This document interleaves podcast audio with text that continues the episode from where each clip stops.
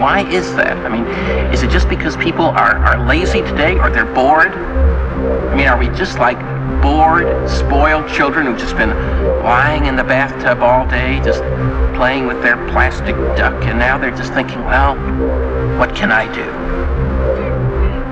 Okay, yes, we are bored. We're all bored now. But has it ever occurred to you, Wally, that the process that creates this boredom that we see in the world now may very well be a self-perpetuating, unconscious form of brainwashing created by a world totalitarian government based on money? And that all of this is much more dangerous than one thinks? And it's not just a question of individual survival, Wally, but that somebody who's bored is asleep, and somebody who's asleep will not say no? See, I keep meeting these people. I mean, uh, just a few days ago, I met this man who I greatly admire. He's a Swedish physicist, Gustav Bjornstrand, and he told me that he no longer watches television, he doesn't read newspapers, and he doesn't read magazines. He's completely cut them out of his life because he really does feel that we're living in some kind of Orwellian nightmare now, and that everything that you hear now contributes to turning you into a robot. When I was at Findhorn, I met this extraordinary English tree expert who had devoted his life to saving trees. Just got back from Washington, lobbying to save the redwoods. He's 84 years old. He always travels with a backpack because he never knows where he's going to be tomorrow.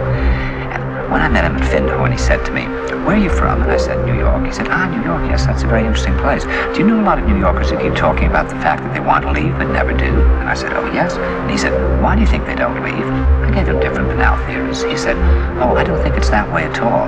He said, I think that New York is the new model for the new concentration camp, where the camp has been built by the inmates themselves, and the inmates are the guards, and they have this pride in this thing they built. They've built their own prison, and so they exist in a state of schizophrenia, where they are both guards and prisoners, and as a result, they no longer have, having been lobotomized, the capacity to leave the prison they've made or to even see it as a prison. And then he went into his pocket and he took out a seed for a tree and he said, This is a pine tree. He put it in my hand and he said, Escape before it's too late.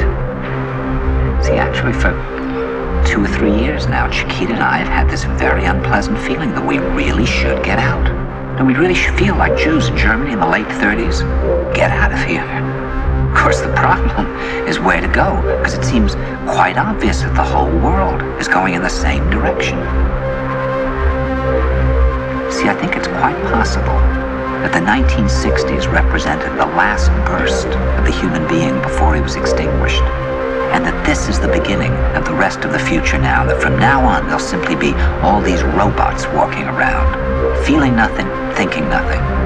And there'll be nobody left almost to remind them that there once was a species called a human being, with feelings and thoughts, and that history and memory are right now being erased, and soon nobody will really remember that life existed on the planet.